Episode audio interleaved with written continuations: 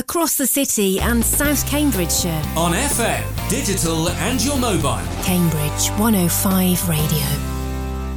Good afternoon, Julian. well, it's, it's great to be with you, Gavin and Marie. It's lovely to be here. Um, it's really kind of you to come because I think this is your one day off, isn't it? Today, you said when I uh, spoke to you. Uh, it's supposed this. to be a day to actually, you know, do some thinking and actually Right. not just be doing, you know, I've got half an hour for this, half an hour for that. But you know, this is this is a good way to do a little bit of well. thinking in here. This is, a, this is a deep thought will be going on in this in the studio. So uh, really appreciate you coming in. Um, I thought we'd we'll we'll speak to you in a couple of little segments, and uh, we'll perhaps talk a little bit about your perspectives on Cambridge in the first one, and then uh, maybe a little bit about what you've done more recently since politics uh, in in the second one after after the ad break. Um, how do you think politics has evolved at, uh, at Westminster? Do you think in the last few years? What, what, what's your take on it? it's really depressing. And when I talk to people who I know who are still there, you know, from across all the parties, they're pretty fed up as well. Um, you know, I. I, I like the idea that we have politics where we have difference of, of opinions, and you know, I'll think some things, and other people have reasonable things, and we'll agree on some things, disagree on others, and be able to have a reasonable disagreement about them. And increasingly, it's become quite pathetic. Hmm. You've got a really poor caliber of people, frankly, across everywhere. You know, there's a few exceptions who are good, but the quality is not good enough, and the style of debate is very lowest common denominator. It's it's, it's pretty pathetic, and it, it, it's awful now. And I'm not hugely excited. It could be less bad. But I, I don't see really exciting, wonderful new visions coming. you want it to be better rather than less bad, basically. I guess. I mean, Uh, yeah. Looking back to the uh, obviously, obviously you were in the you were in the coalition government of 2010 to 15. Do you, do you see that as a as a golden age of politics now? Do you think, looking back? Oh, I think it was without a doubt better than the governments we've had since. And I think you know, we, we I, I, I used to say then, no, no, we've stopped a lot of really bad, really stupid things, and I think people were sceptical, and I think now they can see uh, more, more of that reality. Um, you know, and, and you know, there's been the fuss recently about um, the limit on child benefits. You can only you only get money to support two children, and you know, it's an atrocious thing that we vetoed came in once we left. Now looks like Labour say it will stay. I mean, it's just it's it, it's awful. But yes, so the, the coalition, immense number of mistakes. You know, I, I you know wouldn't claim it was perfect, but it's a lot better than we've had since. And that, and and I find that really depressing because it it's always annoying when I lose an argument when things happen that aren't what I like. But I'm much happier if it's somebody else who has a different vision and can articulate it sensibly. And, you know, maybe I'm wrong and they're right. But at Yeah. the moment, it really does just feel very short termist, very narrow, very partisan, pretty pathetic. You were touted as a possible deputy leader or even leader, weren't you, of the of the Lib Dems back back then when they were changing their leaders? Um, do, I mean, do you wish you could have contributed more to politics? Oh, I mean, yeah, because I, I, I went into politics because there are things I wanted to get done. There are things I wanted to change locally, nationally, and internationally. Um, I got some of them done. Um, you know, I was excited. The 0.7% on international development aid was something that I'd campaigned for when I was still at school. I, I was excited to be part of the of the team that did that. I, I co-sponsored that that legislation. I was gutted when Boris got rid of it. Um, but there's so much more that I still want to do, and it's it's annoying not having some of those things being advanced. So yeah, of, course it's frustrating. Will, will there be a Julian comeback then into politics? Do we do we get a scoop this morning? no, uh, look, I, I, I doubt it. Um, I'm hoping to have a Lib Dem uh, represent me after the next election because my house is being moved into South Cams, where Pippa Heylings is looking, Right. you know, very likely to take it. But we'll see. No, I don't think so. I'm, I'm doing various other things. So I'm trying to do uh, things behind the scenes through Joseph Rowntree Reform Trusts and work in the NHS, a range of other things to try to influence things. I don't think I'm going to be signing anything. Certainly not. You know, you won't get an announcement today. I'm afraid. I mean, you're, you're a Lib Dem, obviously, and uh, realistically, it's unlikely that the Lib Dems are going to form a, a government in their own right by the by the next election. I, you know, I, I would have thought, but I mean, maybe, maybe you disagree. I wouldn't but, put my money on it, but you know. But uh, I mean, there could be a, a, a Labour Lib Dem coalition, couldn't there? Next time, do you think that would be good for the country at this stage? So I think it would ha- we'd have to see how something like that would work, and you know we certainly shouldn't jump. I think getting rid of this government is an essential thing. You know that that to me is the starting point. They are out of ideas, increasingly poor, increasingly corrupt. The question then is what's likely to be there next. Um, I, you know, in terms of predictions, it'll either be a Labour government or a Labour as the largest party having to work out what to do. My, I don't know which way that will go. Actually, I- my my gut is that it's probably Labour largest party still, but it depends what happens in Scotland and various other areas. Um, I think then the question is what Labour choose to do. And at the moment, Keir Starmer, who, who I think is, is broadly a decent person, is trying to play things very safe. And I'd hope, you know, and one attraction of it not being a Labour majority is that I hope there will be people who force him to actually do some quite radical things to actually fix the fundamentals. Let's look at fixing the democratic system, electoral reform, but also getting rid of the voter ID system. What about things like automatic voter registration? There are millions of people in this country who should be registered to vote and are not you know, let, let's fix all of that, which is in probably Labour's interest, but it's it's much more in the country's interests. So I'd like to see a more radical government actually than than what I fear we're likely to have. Let's have a think about Cambridge uh, for a moment. What what do you think are the most press, pressing issues facing Cambridge right well, now? Oh, I mean, I think I think Cambridge is is suffering uh, a lot because of the high growth and all the energy that's happening here. So we have the cost of living crisis, which is a national one, but it's particularly acute here in Cambridge, where housing is just ludicrously unaffordable for so many people. We have huge problems with congestion. You know, it's incredibly hard if you want to drive around central Cambridge. Uh, I try to avoid that as much as possible, but that's a huge problem. Access to, to the NHS, access to schools, all of these things are a problem. Childcare. You know, the problems Cambridge has are the national ones compounded by some of the pressures of growth. I mean, tra- travel is all, all, over the place, really. I mean, isn't it? M- Marie, what, uh, what was happening to you this morning? You were. Well, like the last days, to be honest, like several days. My buses got cancelled or they were way too late. And like I wouldn't mind if I didn't have to be here to join you in the studio, for example. So you had to get a taxi in I the end actually today, got a taxi you? this so, morning, I mean, yeah. How could we be contemplating a congestion charge when the when the public transport infrastructure isn't isn't yet well, there? Well, I, th- I think the flip side is how do we get the public transport to be there? Because I think we don't have the option of not doing something quite large. The, the default, if we don't do anything, is that we'll just see more and more congestion. It will become harder and harder to take public transport. It will just get much, much worse and it completely seize up. So I think the do nothing is, is simply not an option. Mm. So the question is how do we get people to do active transport firstly? How do we make walking and cycling more attractive, easier, safer, get more people engaged in that? That has to be the top priority because that helps the people who walk and cycle, but it also helps everybody else because if you could get, let's say, 10% of all the cars off the roads because people chose to cycle or walk, that's an immense thing that would free up everything else. We then have to work out how to get the public transport to be reliable so that it, it is something that you can trust. And if we just say, look, it doesn't work, we're just going to have to leave it with cars, wait another 10 years and no one will move. But how do we break this cycle? Because it's basically the, the problem is that the public transport isn't good enough, and so everyone wants to drive.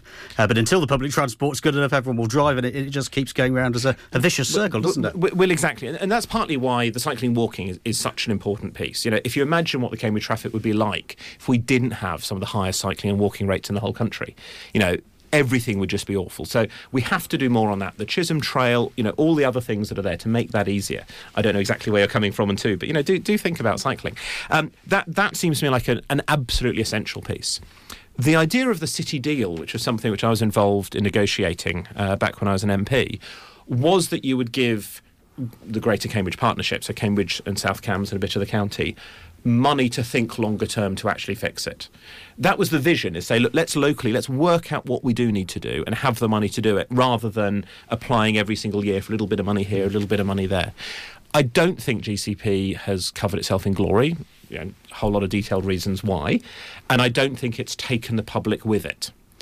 But we have to do something because if we don't, if we just say it's all too hard, we're basically voting for, or we're allowing to happen, more and more congestion, worse air quality, longer traffic jams. And it means that people who have to drive, people who are disabled, tradespeople, will spend even more of their lives just stuck in traffic. I mean, you and to like, me, that's yeah, a disaster. You, you, like cycling. I think that's fairly well documented, isn't it? But are you are you worried about uh, cycle safety in Cambridge and uh, the, the, dangers facing cyclists? Um, uh, it, yes, I mean it, it, could always be better, but cycling is still a safe thing to do. If you go for a bike ride, it extends your life expectancy. It's a really good thing to do. You know, it, it's it's healthy, it's it's safe, it's easy, it's cheap. You know, it's a, a real magical treatment. It's one of the best things that you could do for yourself. Not every trip works, not every person could do it, of course. But the more we can get people to walk and to cycle, the better it is for them and for everybody else. So, give us a little potted history of what you've done since Parliament, because you left in uh, 2015, didn't you, at the at the end of the coalition government? But you've had a, an incredibly distinguished local career since then. So, uh, tell us a bit more. I, I, I've done various things. Um, so, within the university, I teach about public policy, like Hmm. how decisions actually get made. Um, I've done some work in the NHS. So, trying to, I was deputy chair of the body which funds healthcare for Cambridgeshire and Peterborough. Did until last year when the system was changed, um, and that was particularly interesting during COVID, where I was trying to um, help on some of the big strategic decision making and the ethical decision making, um, and a number of other things. But my, my day job is running a centre at Jesus College in Cambridge, trying to get people to think and talk about interesting things. So we have lots of amazing speakers coming, um, and pretty much all of those are, are free and open to anybody. Um, you know, either in person, just just come and visit, uh, or online. We've got recordings of amazing things from. Jimmy Choo, the fashion designer, Helen Clark, who ran New Zealand, the United Nations Development Programme, um, many, many, many others. And they're, they're great fun. But there was a brilliant talk, I can't say too much about it on radio, from one of our classics professors about where swear words come from and why we use particular words. Whereas in other parts of the world, they swear in a completely different way. Where did those words come from? um, brilliant. That's the only one on. You- If you look on YouTube, Jesus College Cambridge, you'll see lots of our previous events. the Cambridge Address presumably helps kind of get these uh, these prestigious speakers in for, for this kind of thing, I guess. Oh, absolutely. But um, we've just had some utterly brilliant people. You know, Lemn Sissay has been amazing. Uh, Laurie Adelman, who runs the uh, uh, sort of big um, women's philanthropy uh, group. Just so many. We've got lots coming up. Uh, William Harston on the 3rd of October our next public event. Look at humour. What is humour? Where does it come from? But there's just so much more. So if you have a look at Jesus College in Cambridge, the centre's called the Intellectual Forum, um, but it is open to everybody. Do come along. There's some amazing things lined up. I can understand why you need a day off in the week to think now. So this is uh, this is sort of uh, all, all very deep stuff. And uh, Mike Shalom, who I think you know, who was doing our uh, our paper review yesterday, he, he mentioned that you'd been doing some really kind of exciting thinking about AI, which is obviously a pretty hot topic at the moment. It's in the news almost every time you open it. And uh, what, what's your take on the way things are going at the moment?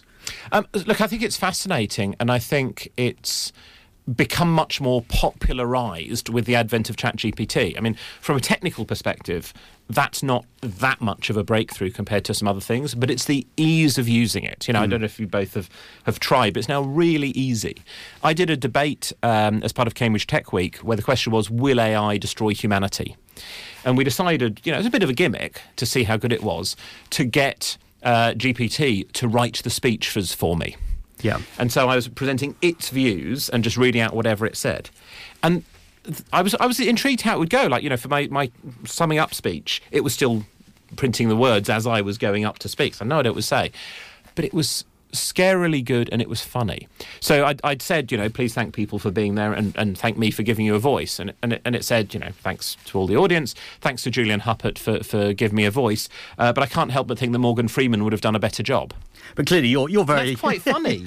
you know. Did it write that? It wrote that, yeah. It wouldn't have occurred to me. It's you know not far too funny for me. But you're, you're you're clearly very embedded in the educational world, being in a, in a Cambridge college. I mean, do, do you think the force for AI in education is a good one or a, or a bad one with plagiarism and all the, the potential downsides? So I th- I think it feels a bit like conversations about calculators or Wikipedia or Excel.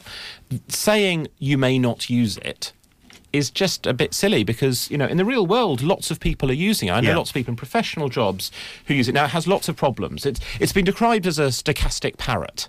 So like a parrot it will repeat things. It doesn't know what they mean and it will say silly things sometimes. But it can still, you know, be entertaining and useful.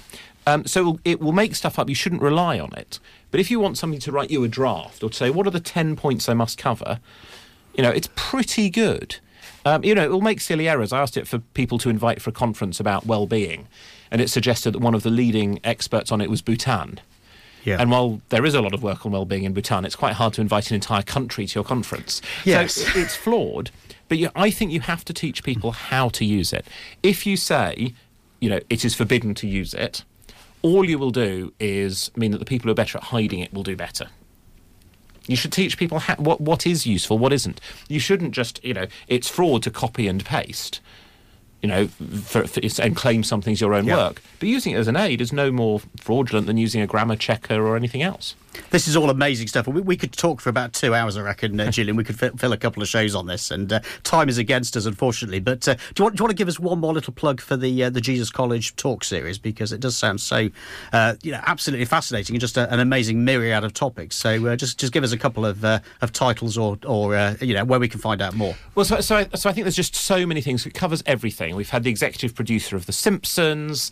We've had the former Met Police Commissioner. I mean, it really is that broad. So it, it's it's at Jesus College. If you look for Jesus College Intellectual Forum, um, either on Eventbrite or have a look on YouTube. You'll you'll find all of the things there. It's all linked. Sign up for a mailing list because these are free and open to everybody. So um, I know the colleges can feel a bit like they're sort of you know towers, ivory towers that you can't come into. Jesus is a welcoming college. Come on in. Come to these events. They're fun.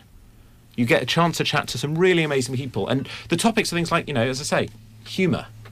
You know, we've got amazing things come up. Just come along, you'll enjoy it. sounds- or watch it at home online. Really easy. Sounds totally Even brilliant. So uh, thank you very much uh, for, for telling us all about that this morning.